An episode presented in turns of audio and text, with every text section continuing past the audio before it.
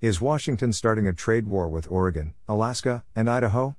Proposed fuel export tax triggers multiple responses in retaliation. By John Lay with Clark County. Today.com. Have Washington Democrats in the legislature started a trade war? Their $16.8 billion transportation package includes raising taxes on Oregon, Idaho, and Alaska citizens via a tax on exported fuels. It is expected to raise $2 billion over 16 years. Washington Democrats want to impose a 6 cent per gallon tax on fuel refined in the Puget Sound but shipped out of state. The transportation package is the largest in state history. There have already been three other significant transportation packages enacted in the past 20 years. Those included the nickel tax in 2003, a 9 cent increase in 2005, and another 12 cent gas tax increase in 2015. House Bill 2119 is just a bad step by the state of Washington, Randy Pepple of Affordable Fuel Washington told KVI's John Carlson this morning. It puts our economy at risk and puts our tax policy at risk of starting a trade war. The Senate version has already been passed. Oregon, Idaho, and Alaska legislators have spoken about retribution. The Idaho Governor Brad Little joined Oregon's Kate Brown in calling Governor Jay Inslee and saying the export fuels tax is unfair and unacceptable. Little wrote in a letter to Inslee that the Washington state legislature is venturing into new, uncertain territory and called on Inslee to veto the legislation if it reaches his desk. Alaska Governor Mike Dunleavy tweeted the following Washington state is currently debating a tax that targets Alaska's fuel costs. Their view of Alaska as a colony is reflected on a tax on all of us. Take a moment and listen to Representative Kevin McCabe, calling out the hypocrisy of Washington taxing Alaskans. McCabe is proposing retaliatory taxes on fish and oil exported from Alaska to Washington state after Washington lawmakers unveiled a plan to levy a 6 cent per gallon tax on fuel refined in Washington and exported to neighboring states. Frankly, I'm tired of being thought of as a Washington colony, McCabe said on the House floor last week. I'm tired of them depending on us and taxing us for their needs and ignoring ours. McCabe has already drafted two bills in response. One which will be a 6 cent per pound tax over the landing tax on fish that are landed in Alaska, he described. The other one would be a 6 cent per foot tax on any boat that moors or anchors in Alaska harbors. Alaskans could apply for a credit on the boat tax. That would apply to all Washington fishing vessels with home ports in the Puget Sound but fish in Alaska. If passed, McCabe's proposals could send the cost of seafood in the state skyrocketing. Pepple pointed out that the tax could also backfire, costing Washington citizens as well. It will lead to Washington residents potentially being double taxed on gas because they'll pay the nation's second highest gas tax if they buy their gas in Washington, he said. But if that gas started in Washington, and took the pipeline down to Portland, it's often trucked back across the river into southwest Washington because that's more efficient.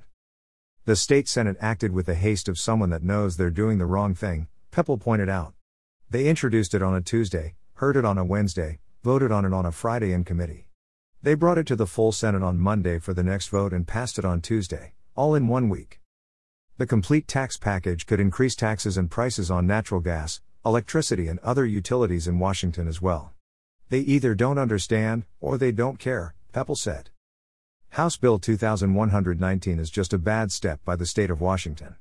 It puts our economy at risk and puts our tax policy at risk of starting a trade war. I suppose, if enacted, Oregon will look at ways to retaliate, said Oregon Senator Lee Beyer. He chairs the state's Transportation Committee and also sits on the Bi State Bridge Committee of 16 legislators from Oregon and Washington that provide oversight to the Interstate Bridge Replacement IBR, program. Asked whether the tax proposal could sour the ongoing discussion about replacing the interstate bridge, Beyer said, I don't want to jump to any conclusions on that. Last week, Senator Annette Cleveland, Democrat, 49th District, voted against an amendment offered by Senator Curtis King, Republican, 14th District, to kill the fuel export tax.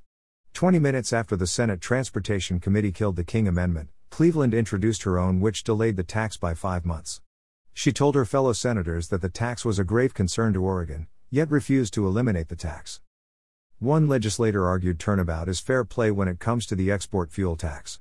Representative Sharon Wylie, Democrat, 49th District, represents tens of thousands of commuters who live in Washington, but have Oregon taxes withheld from their paychecks because they work at jobs in the Portland area? My people pay 10% Oregon income tax if they don't have a job on my side of the river, Wylie said. She is one of the sponsors of HB 2119. Another response being discussed would impose a $15 per barrel surcharge on Alaska crude oil going to refineries in Washington. McCabe expressed his belief that Washington's proposed export tax would be a clear violation of the Federal Commerce Clause, which prevents states from taxing items exported between them. I mean, anybody that has read a little bit of the Constitution understands that, but apparently the Washington lawmakers don't, he said. Washington Senate Transportation Committee Chair Marko Liias, Democrat, 21st District, said there is precedent for a state to charge an exported fuel tax that targets a neighboring state's drivers. Florida, Texas, and Tennessee have taxes that they apply to exported fuel from their in state refineries, Liias said during a February 8 virtual press conference. Washington will not be the first to consider this as a revenue tool. Texas does have an export tax, but it's not written the same way according to one news report.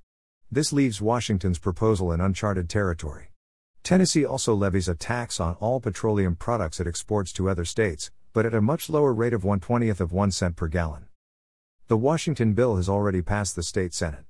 There will be an executive session of the House Transportation Committee later today, Tuesday. If the bill is signed into law, the tax measure will take effect in February 2023 in the House version, or June 30th in the Senate version.